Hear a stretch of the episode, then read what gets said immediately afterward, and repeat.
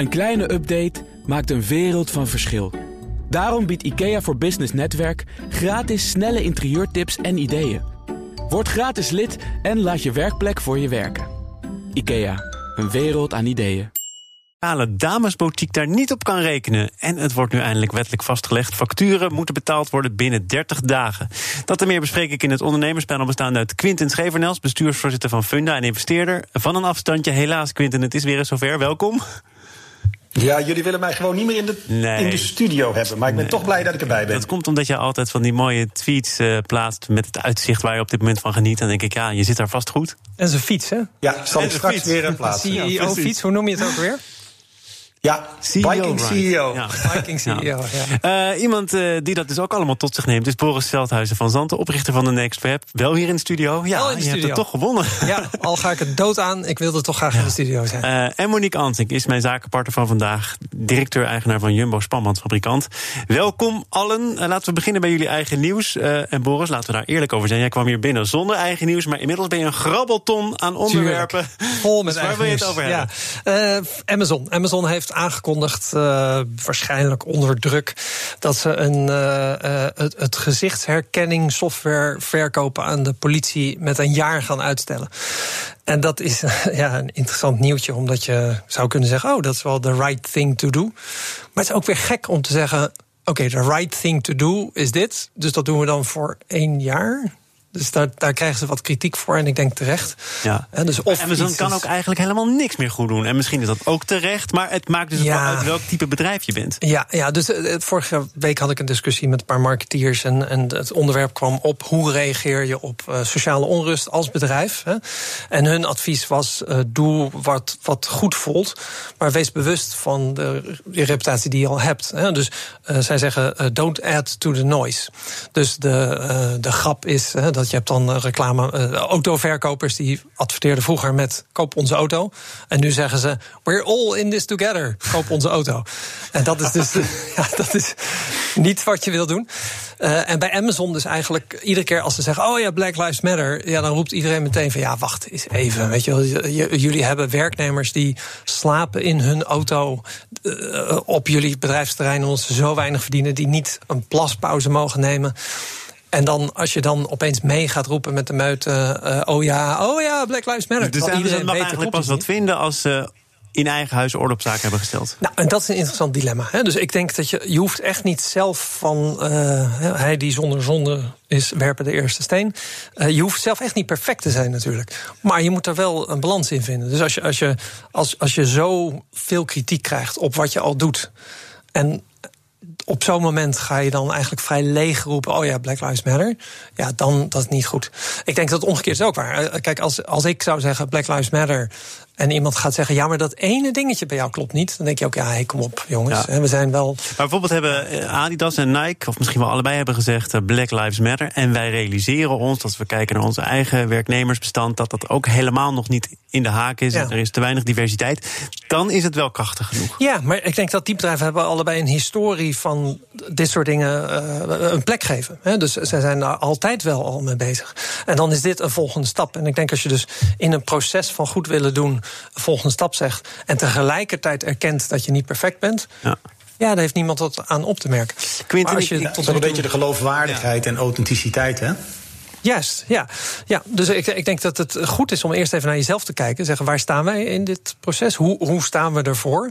En misschien even een disclaimer doen. Dus je zegt van, hé, hey, wij zijn niet van onbesproken gedrag. Daar hebben we plannen voor om tot iets goeds te komen. En daarnaast geven we om deze zaak. Of daarom Ja. geven we om deze Een zaak. goed voorbeeld is dan ook wel Tony Chocoloni. Want in de eerste instantie zeiden wij maken slaafvrije chocolade. En later hebben ze dat toch aangepast naar wij streven naar eh, slaafvrije Ja. chocolade. Waarvan Dat de oprichter zegt, een streven is ook wel heel geduldig.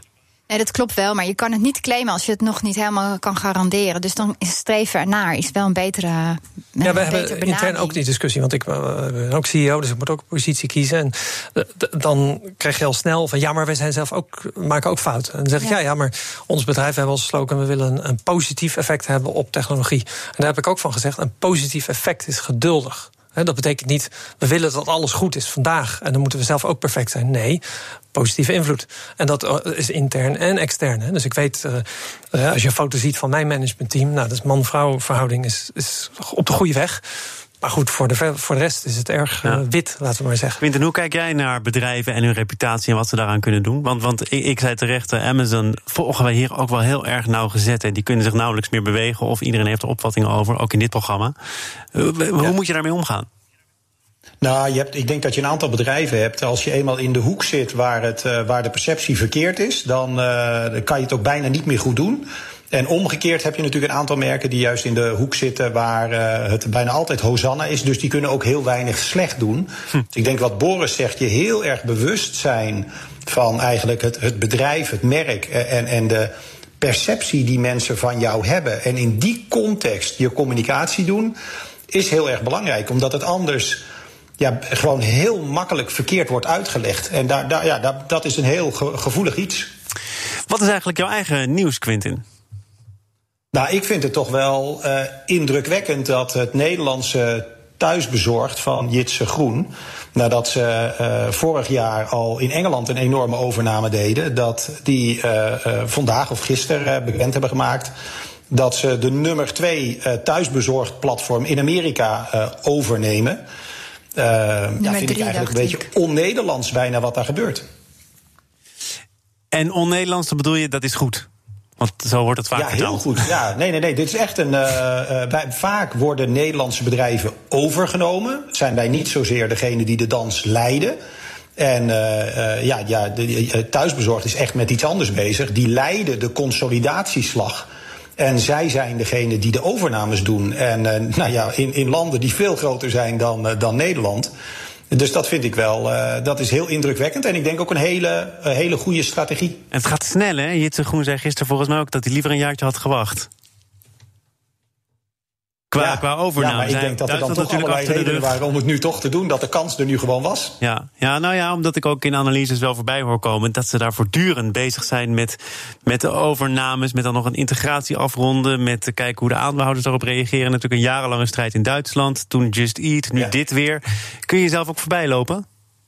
Ja, zeker, zeker. Je hebt oh. ook echt een, uh, zo'n term daarvoor. Je hebt de, de po post-merger integrations. Dat is echt een, een vak op zich. He, als je verschillende bedrijven moet gaan integreren om eigenlijk de schaalvoordelen die je denkt te hebben, om die te realiseren. Je moet kijken naar culturen en processen. Dan, ja, dan moet je niet te snel nog weer een overname doen. Als je team helemaal nog niet bezig is met die integratie, dan, dan kan je jezelf absoluut voorbij hollen. En als je even moet wennen aan de naam, toch? Just Eat Takeaway? Ja, ik blijf maar lachen om die naam. Ja. Dus ik heb het gevoel dat.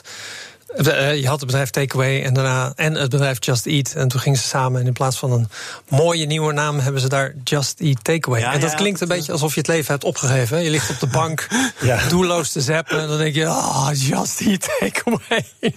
Die begrijp ik niet. Dus jij had echt voor iets anders gekozen? Maar dat ligt misschien ja, ja, god, misschien ligt het aan mij. Maar ik moet gewoon iedere keer lachen als ik die, als ik die naam zie. Ja, dus dat, uh, ja, nee, daar ben ik. Maar voor de rest, dat, dat is flauw hoor, om alleen op die naam. Uh, ik denk in het, ik ben het helemaal eentje. Je moet er, het is echt een bedrijf om trots op te zijn. Ik, uh, ja, die naam. Quinten, wij hebben elkaar een tijdje geleden gesproken, wat langer. in jouw hoedanigheid als bestuursvoorzitter van Funda. Inmiddels zijn er allerlei instituten gekomen met hun verwachtingen omtrent de economie. de Nederlandse Bank onder andere heeft de ramingen naar buiten gebracht. Heeft daarin onder andere ook weer gezegd, uh, ja, een lichte daling van de huizenprijzen, dat is toch wel reëel. Als je kijkt naar wat er aan economische rampspoed of tegenspoed op ons af gaat komen, denk jij daar inmiddels ook zo over? Uh, nou, vind ik, dat heb ik toen ook gezegd. Dat is gewoon heel lastig om, uh, om dat te voorspellen. Maar nou, één ding is wel zeker. Nu, dat als, ja, ja. Nee, maar blijf nog steeds. Wij zien het in de, gewoon bij ons op het platform zien we dat niet gebeuren. Uh, maar een recessie, afhankelijk van hoe lang die duurt, hoe diep die is, heeft natuurlijk bijna altijd impact op, uh, op de vraag in de markt en, en, de prijsontwikkeling. We hebben wel één ding wat echt anders is dan, dan met voorgaande recessies, is dat die rente zo extreem laag is. Dus de vraag is, ja, wat gaat dat betekenen? Voorspelling van DNB was overigens ook niet eens een echte extreme daling van de, uh, nee, nee. Van de woningprijs hoor. Nee, nee, een lichte daling. Maar uh, kijk, uh, ja. inderdaad, als je kijkt naar de, de afgelopen weken, dus de tijd die er tussen ons interview zat en dit moment, dan zie je het aantal banen op de tocht staan, zie je het aantal gewerkte uren drastisch dalen. Uh, zie je inderdaad steeds meer bedrijven aankloppen bij de overheid voor steun. En is de vraag inmiddels gerechtvaardigd hoe lang en op welke schaal kan dit voortduren? En dat is misschien toch ook ja. iets waar je op allerlei verschillende manieren je zorgen over kunt maken, Boris. Ja, ik, ik hoorde weer dat, dat er juist veel jongere mensen nu huizen kopen. Hebben. Met behulp van het geld van, van hun ouders. Dus ik dacht, oh, je kan me voorstellen, drie maanden met je kinderen thuis. Dat je denkt, misschien moet je Ja. maar. Nu en desnoods, Ja. desnoods koop ik een huis voor je. Dus dat dat eigenlijk weer een soort positief. eh, ja, hè, dus lage rente. Je moet ergens naartoe met je geld. En dan is een investeren in een huis misschien wel weer goed. Huh? Ik zag trouwens ook een statistiek, maar daar ben ik ook wel benieuwd naar of dat het verschil tussen Nederland en, eh, en Amsterdam. Ik zag, eh, er is een soort site waar je de huizenprijzen van Amsterdam kan zien. En daar is de afgelopen twintig jaar is er niet één jaar geweest waar de prijzen niet stegen. Dus ook in de vorige crisis. Hoe kan ik nou mijn huis ooit met verlies verkocht hebben? Onwaarschijnlijk. Ligt Ja, dus, persoonlijk. nou ja, kijk, over, over het algemeen. Hè, ja, je hebt natuurlijk domme mensen die echt helemaal de. Dat ben jij dan. Maar, nee, maar. Tijd voor de reclame. Oh nee, die hebben we niet meer. Nou, nee, maar, nou, maar, nou, je Quinten, nu je er toch Pech, eh, pech. bent. ehm, is dat inderdaad dan een, een Amsterdams fenomeen? Denk jij? Nou, ik denk dat in Amsterdam is inderdaad zijn de huizenprijzen natuurlijk wel al hele lange tijd dat die, eh, dat die stijgen. Ik denk eerlijk gezegd, maar daar weet ik niet helemaal zeker op, maar ik denk ook dat wel de enorme groei van de technologiebedrijven in Amsterdam en de enorme groei van eigenlijk de expat commu- community, die behoorlijk kapitaalkrachtig is ook vanwege allerlei belastingvoordelen. Ik kan me voorstellen dat ook in een periode dat het economisch wat minder ging, omdat die groep onderliggend toch groeit, dat dat die prijzen in Amsterdam gewoon eh, ook in, in economisch moeilijkere tijden gewoon heel erg om, omhoog heeft gehouden. En in algemenere zin, het feit dat die starters zich misschien weer gaan melden, eh, al dan niet gesteund door hun ouders financieel. Is dat iets wat je ziet? Daar- Nee, nee, dat is niet iets wat wij specifiek zien. Wij zien eigenlijk eh, eh, nog steeds eh, heel veel activiteit op het platform. Dus wij hebben echt de afgelopen weken hogere trafficcijfers dan we ooit hebben gehad. En ook het aanbod van nieuwe woningen is veel hoger dan we de afgelopen kwartalen hebben gehad. Dus in die zin zit er, er zit eigenlijk heel veel mobiliteit in de markt nu. Oké, over eh, mobiliteit gesproken. We gaan gewoon naar het volgende onderwerp. Zaken doen. En we, dat is het ondernemerspanel van vandaag, bestaande uit Quinten Schevernels, bestuursvoorzitter van Funda, Boris Veldhuizen van Zanten, oprichter van de NextWeb en mijn zakenpartner Monique Ansink van Jumbo Spanbandfabrikant. Na KLM en de scheepswerf IHC krijgt nu mogelijk ook de HEMA steun van de overheid in de vorm van garanties. Ehm Quinten, wat dacht jij toen je dat bericht las? Nou, toen dacht ik, eh, hoe zit dat dan eigenlijk met die schuldheisers? En volgens mij had eh, de eigenaar eh, Marcel Boekhoorn ergens ook nog eens een keer gezegd dat hij wel vers kapitaal in het bedrijf zou stoppen. En volgens mij is dat ook nog niet gebeurd. Dus ik dacht wel van, is, is het nu aan de overheid om daar zeg maar bij te gaan springen? Of zijn er niet andere partijen die eerst wat moeten gaan doen? Ja, Ja, ben ik het helemaal mee eens. Ik dacht ook, als dat gaat gebeuren, dan staan alle ondernemers straks op het Malieveld om eh overheidssteun op die manier te vragen. Ja want dit, dit gaat echt een brug te ver. Ja, dit vind ik echt een En, brug en, te ver en, waarom vind je dat voor, eh, voor HEMA dan misschien wel verder gaan dan voor KLM? Nou, KLM is Moet ik dan natuurlijk. meteen zeggen, onze blauwe trots? Ja, maar in KLM heeft natuurlijk de overheid zelf ook al aandelen. Dus dat is een verschil. Dus ze moeten ook hun eigen hachje redden. En het, het geeft ook iets aan dat we onafhankelijk kunnen blijven, min of meer, met de transportsector. Maar de HEMA. Ja, dat is eigenlijk gewoon niet anders dan alle andere ondernemers. Nou, nou behalve dan dat er eh, 10.000 mensen ongeveer werken. En eh, zegt men dan, het is belangrijk voor de leefbaarheid van steden, van gemeenten, dat de HEMA overeind blijft. Ja, maar het is ook, je moet ook kijken, heeft het te maken met echt corona of heeft het te maken met een, een andere trend in de markt? En dat is bij de HEMA natuurlijk het geval. Dat is de online eh, winkeltrend. Dus eh, dat, is, dat heeft niet zoveel met de coronacrisis te Dus, maken. dus als uh, Boekhoorn of die schuldeisers niet zelf in beweging komen, dan houdt het op, wat jou betreft. Ja, ik denk het wel. Ik denk dat de markt dat zelf. Ze moeten het zelf organiseren. Ze moeten online gaan. Ze moeten zich meebewegen met een nieuwe realiteit. En uh, de problemen die er zijn, zijn niet corona gerelateerd. Dus dan hoeft de overheid ook niet in te grijpen. Maar ze zijn wel uh, verergerd. De situatie is er natuurlijk bepaald niet florissanter op geworden door corona. Dat zou ik ook afvragen, want de HEMA was gewoon al die tijd open. Die is eigenlijk niet dicht en wat geweest. was het druk in de binnensteden, hè? Ja, enorm. Boris, ik, ja, ik zie toch wel een klein beetje anders. Ja. Ik was ooit bij een groot staatsbedrijf uh, uh, waar ook de, de, overheid een aandeel had. Oh jee, die... ik moet even je cv googelen. Waar gaat het nee, over? Nee, nee, nee, nee, niet cv-koek. dus, maar toen uh, zeiden ze dat ze zelf eigenlijk ook al tot de conclusie waren gekomen... dat als het twee derde van het personeel zouden ontslaan... dat het bedrijf dan waarschijnlijk efficiënter zou werken. En zei ik, waarom doe je dat dan niet?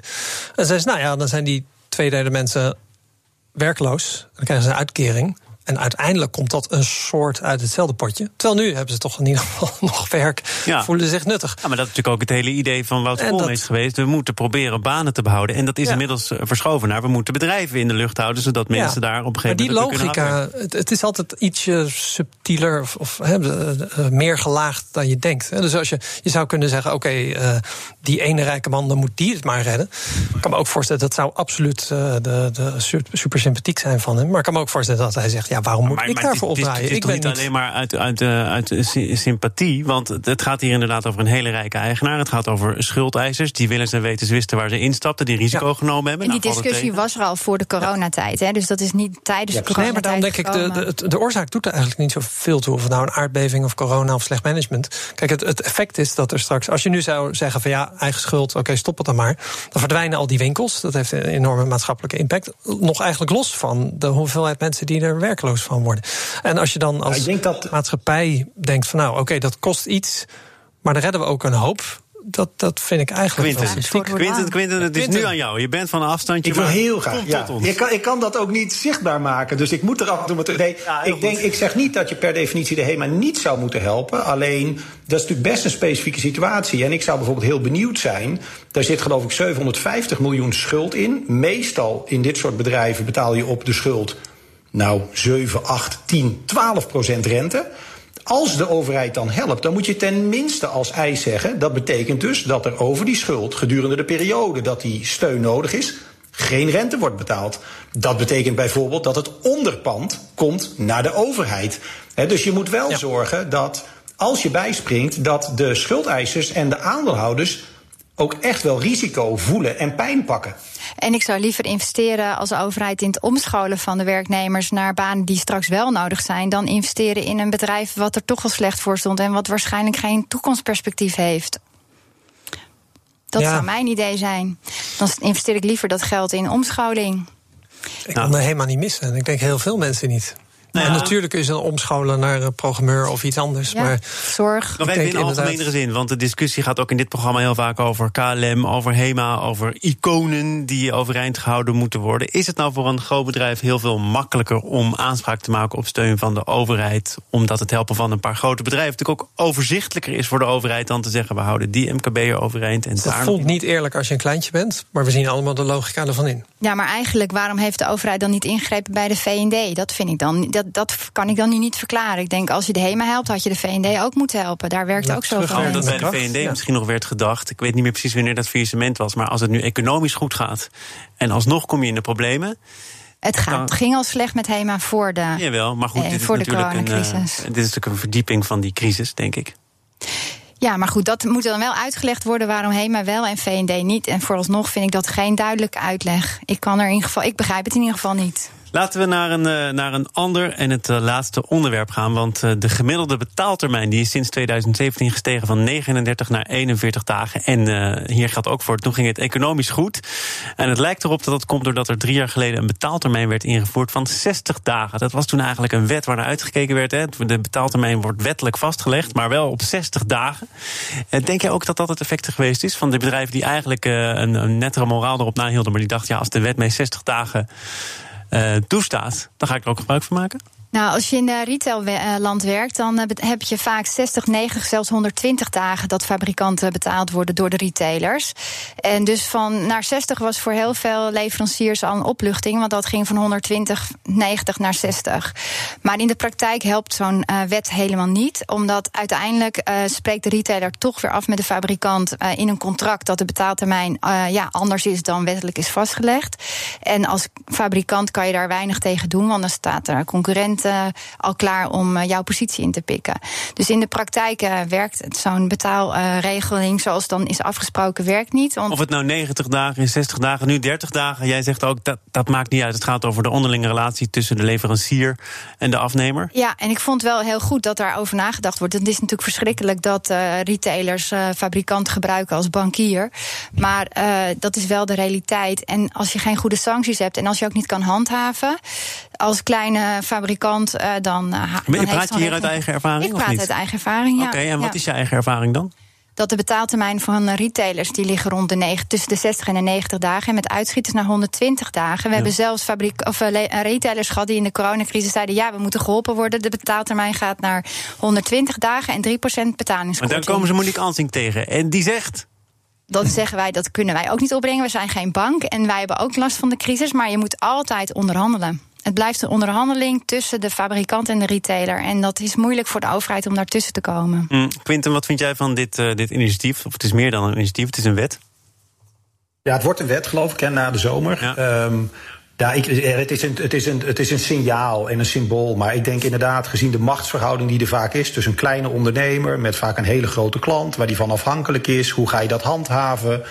Dat dat gewoon heel erg, uh, heel, heel erg lastig is. En uh, ja, dat, hoe, hoe, ga je da, hoe ga je daar dan precies op, uh, op toezien? Ja, dat kan niet. Dat gaat niet. Dus dat is lastig. In Frankrijk ja. hebben ze dat al veel langer en werkt het ook niet. Nou ja, het is, het is inderdaad misschien, ondanks dat het een wet is voor heel veel bedrijven die het uh, niet zo nauw meenemen, nog te vrijblijvend. Maar nu is er dus een rol bedacht voor de autoriteit consument en markt. Ja. En ik denk dat dat goed is. Dus ik had deze week naast een vriend van mij, ook MKB. En die hoorde ik letterlijk zeggen tegen een bedrijf: realiseer je dat je tegen de wet ingaat. Hè? Want jullie betaaltermijn is 90 dagen. Dat is gewoon niet. Dat is niet maar, dat, maar dat, dat, dat, was het al, hè? Dat was het al. Ja, ja, dus, maar dus dat is op dit moment, vorige week al.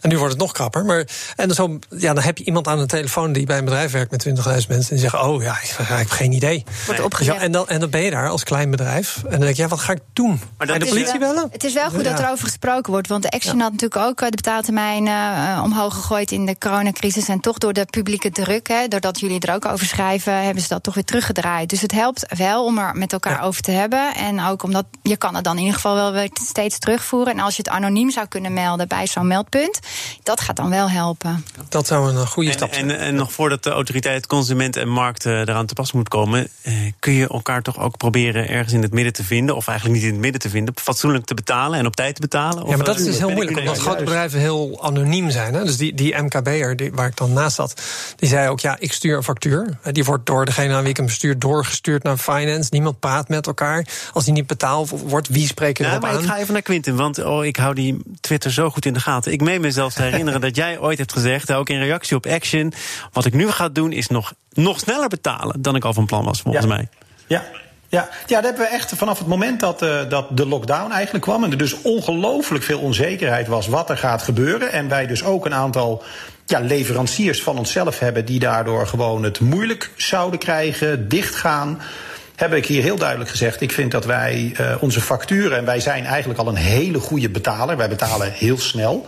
Om dat gewoon nog sneller te doen. Dus hè, de, de schoonmaker hier, de bakker die het brood levert, de, uh, de, de, de freelancers die wij hebben. Dus ik ben vanaf dat moment ook symbolisch maandagochtend binnenkomen. Eerste wat ik doe, alle facturen betalen. En ook in het bedrijf aan. Oh, wat een lekkere start van je week. Heel groot. wat ja, is het leuk om op maandag uh, naar kantoor te komen en te denken: ja, vandaag ga ik betalen? Nou, ja, nou, sowieso. Het ik voelt daar wel lekker als je alles betaald hebt. Ja, het is toch? spectaculair. Ik probeer het ook te doen, uh, privé en zakelijk. Dus als ik een factuur krijg om eigenlijk als een soort sport voor jezelf zo snel mogelijk te betalen. En het ja. is spectaculair hoe, hoe mensen reageren. Dus als je een factuur stuurt en je zegt vijf minuten later ik heb het betaald. Nou, mensen weten niet wat ze overkomen. Iedereen is gewend om drie herinneringen te moeten versturen. het is jouw geld. Ja. Dank. En dus ook een bewijs dat het wel kan. Werd geleverd door Quinten Schevernels, bestuursvoorzitter van Funda, investeerder Boris Veldhuizen van Zanten, oprichter van de NextWeb. En mijn zakenpartner de afgelopen twee uur, Monique Ansink van Jumbo, spanbandfabrikant. Fijn dat jullie er waren. Dankjewel. Dit was het voor vandaag. Maandag dan is er weer een uitzending van BNR Zaken doen. Nu de treinen weer volop mogen rijden, kijkt ook topman John Foppen van ProRail weer vooruit. Met de spoorbeheerder houdt hij ondanks de coronacrisis vast aan een groei van 30% van het treinverkeer in 2030. Meer daarover op maandag in BNR Zaken doen. Zometeen eerst Nieuwsroom Den Haag. Gaat over politiek met onze vaste presentator van de dagelijkse podcast van het FD en BNR, Mark Beekhuis. Veel plezier, tot maandag.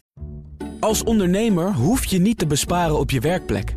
Want IKEA voor Business Netwerk biedt korting op verschillende IKEA-producten. Word gratis lid en laat je werkplek voor je werken. IKEA, een wereld aan ideeën.